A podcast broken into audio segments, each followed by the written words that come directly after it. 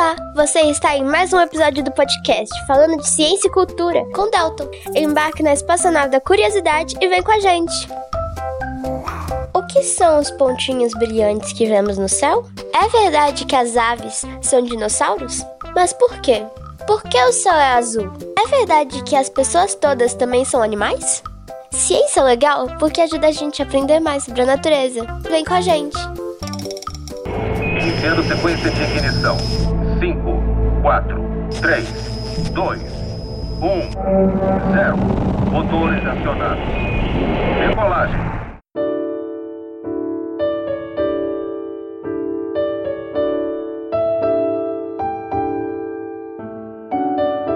Olá, olá, olá, sejam muito bem-vindos, bem-vindas, bem-vindes para mais um programa do podcast Falando de Ciência e Cultura.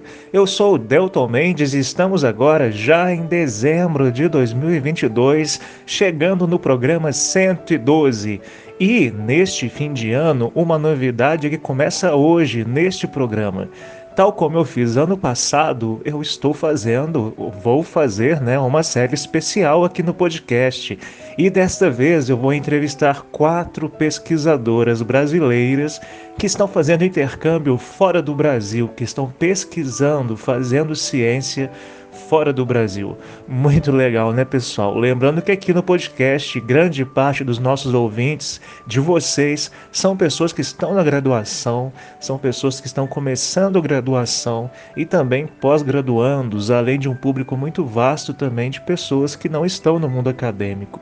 É muito importante no Brasil a valorização do conhecimento científico, mas também de quem faz ciência no Brasil e que está fora do Brasil é, fazendo e possibilitando que a ciência chegue aqui no país de forma ainda mais positiva, melhor, com mais inovação, mais conhecimento. E cabe sempre lembrar que, numa realidade em que a ciência brasileira tem sofrido tanto como atualmente com, com os contingenciamentos, Fica aqui também o nosso manifesto, acho que meu de todas elas, as nossas entrevistadas, em favor do conhecimento científico, da educação, por governos que entendam e priorizem a formação de cientistas, professores e que permitam que o conhecimento seja gerado dentro do país como eu disse, muita inovação, tecnologia, mas acima de tudo, responsabilidade e afeto.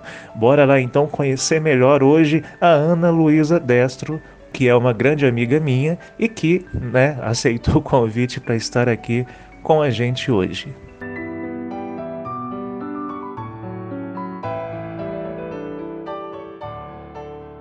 Bom, pessoal, então, como eu disse, é, nessa conversa desse episódio 112, eu vou conversar com a querida Aninha, que está aqui para falar com a gente um pouco da experiência dela na Austrália. Ela que está fazendo o doutorado sanduíche na Austrália nesse momento.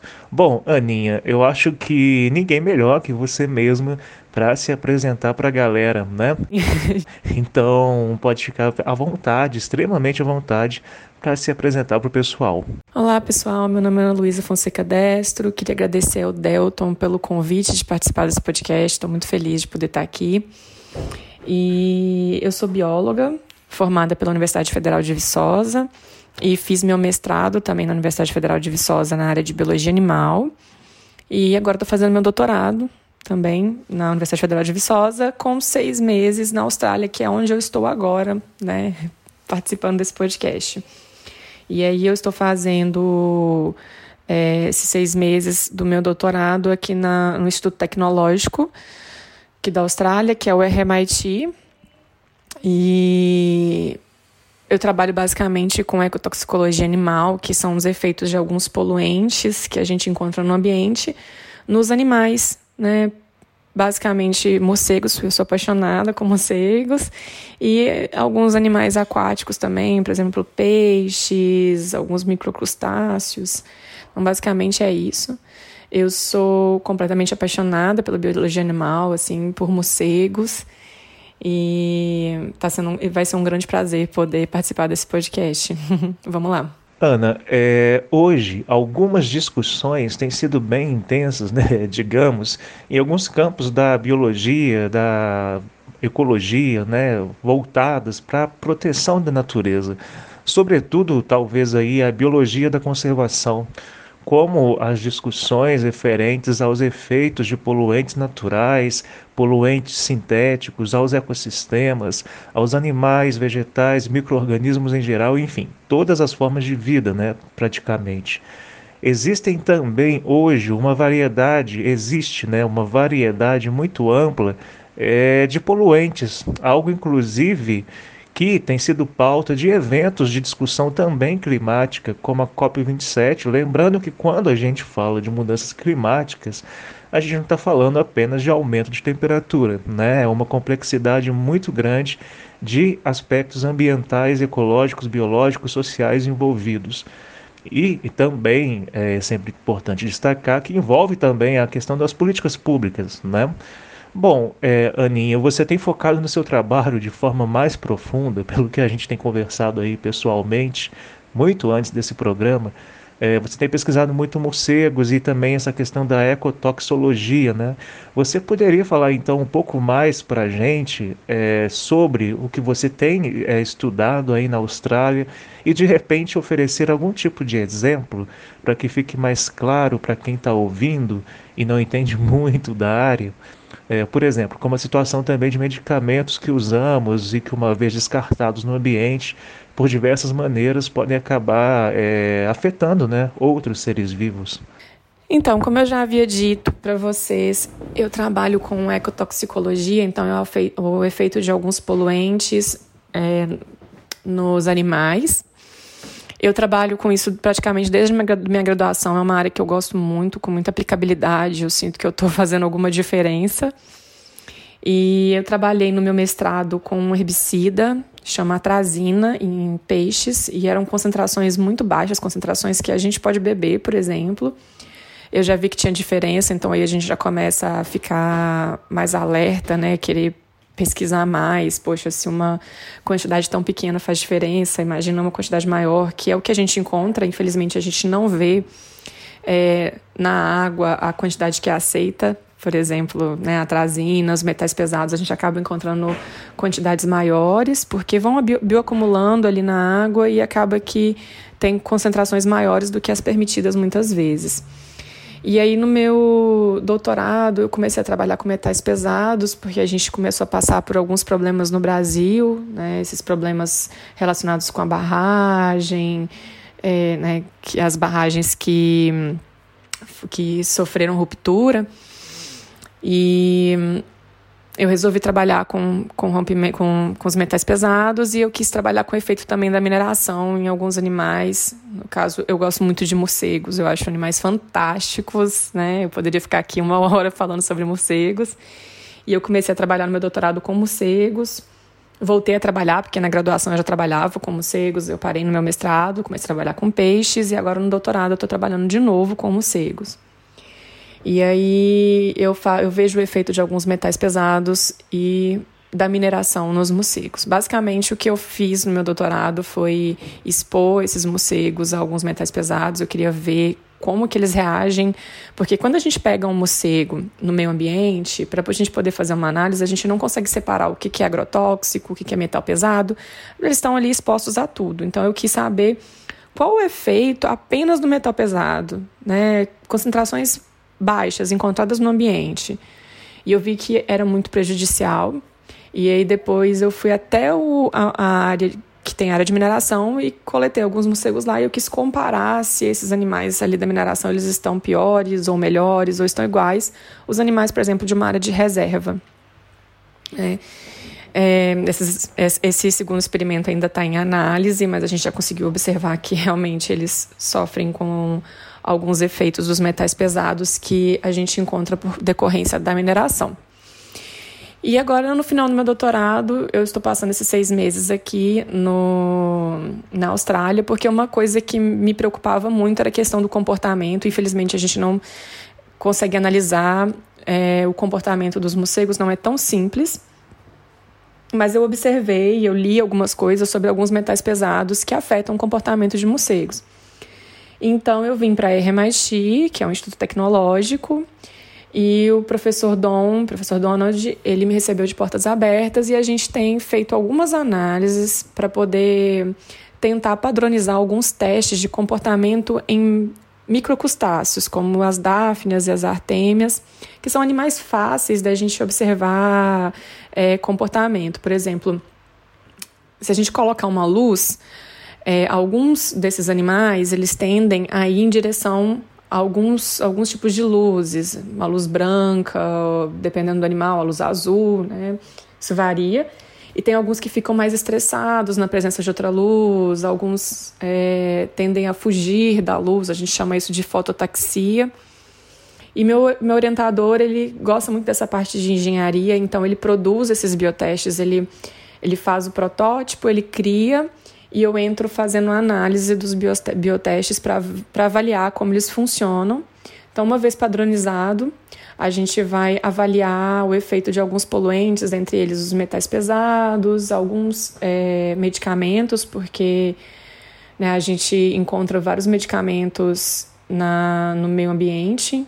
Né? A gente não para para pensar nisso, mas a gente toma anticoncepcional, né? as mulheres tomam anticoncepcional, às vezes a gente toma antidepressivos e esses, esses medicamentos eles saem pela urina né? E a gente acaba contaminando alguns rios, lagos, e isso chega até o meio ambiente e afeta muitas vezes os animais.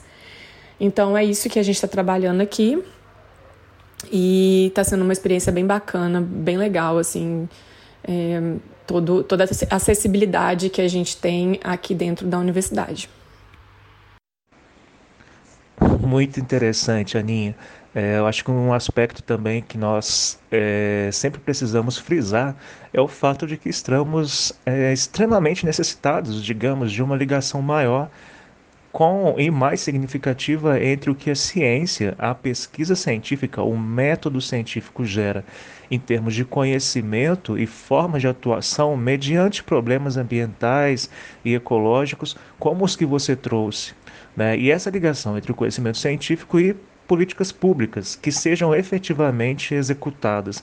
Então existe um abismo enorme entre nós termos o conhecimento e sabermos onde e como agir diante de um problema e efetivamente esse conhecimento se transformar em política pública e legislação que seja aplicada. Né? No Brasil, né, Aninha, é, nós temos legislações ambientais baseadas em conhecimento científico muito positivas, mas que nós temos tido muita dificuldade para empregá-las, para executá-las. Ou seja, não é porque é lei que automaticamente há execução, né? há mudança daquele contexto, daquela realidade.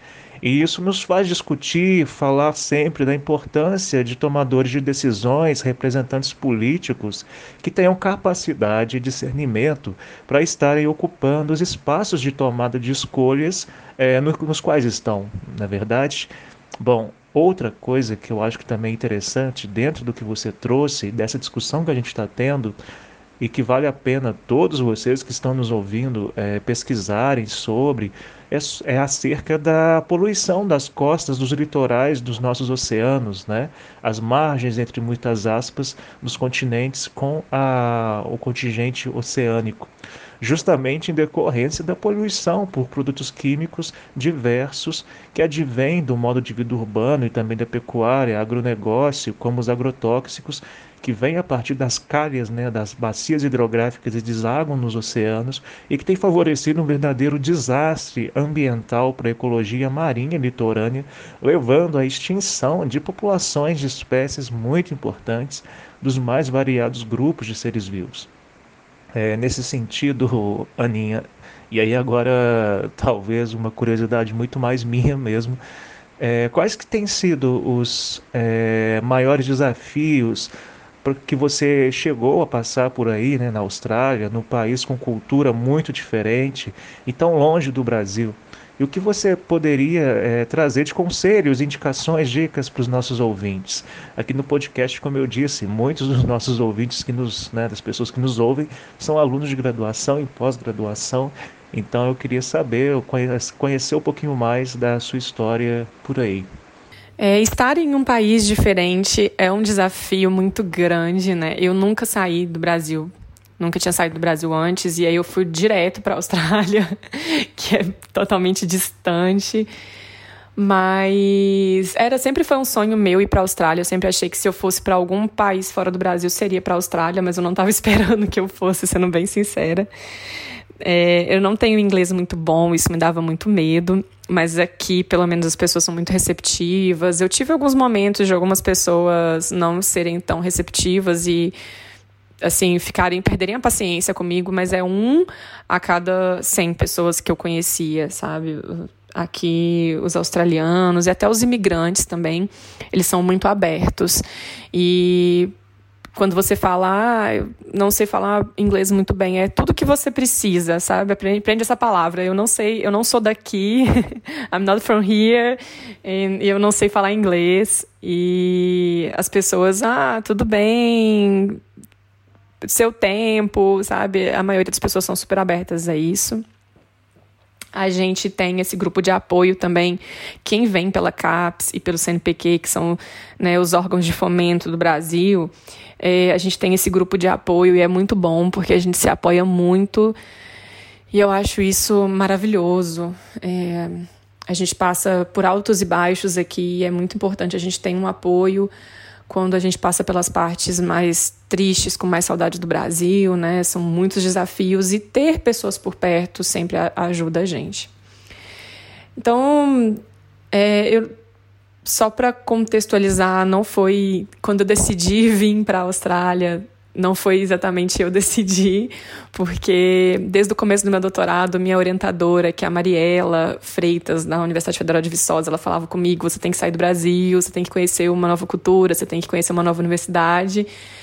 E eu falava, ah, eu tô procurando, mas assim, eu não me esforçava muito, sendo bem sincera. Então, assim, teve um apoio massivo dela, de todo mundo que está ao meu redor de falar, vamos, vamos, você tem que ir e me ajudar e fazer tudo, assim, praticamente cair é, do céu, assim, para minha oportunidade. Eu, eu me sinto muito abençoada por causa disso, né?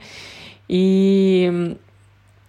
E assim, então foi um pouco assustador, porque não era uma coisa que eu já planejava e que eu fui muito atrás, né? E o fato de ser assustador não deixa de ser interessante, né? Não deixa de abraçar a oportunidade. Então, acho que se você tem a menor oportunidade possível, vai. Não fica com medo do inglês, não fica com medo de sair do Brasil, da saudade. Vai dar saudade, sabe? Mas as pessoas estão longe, mas elas não estão distantes, né? Tá todo mundo muito aberto, tá todo mundo muito do seu lado, esperando você voltar. Isso é muito bonito. Tem gente que nem, nem quer voltar, né? Eu acho isso muito gostoso, assim, e é uma experiência maravilhosa. Em Melbourne, a gente tem diversos imigrantes. No primeiro mês, a gente ia praticamente cada final de semana em um festival de cultura diferente. Era cultura polonesa, era cultura grega, cultura mexicana, porque é muito imigrante que tem aqui. Então a gente tem um pouquinho de cada país dentro de Melbourne, e isso é uma coisa muito bonita aqui. É...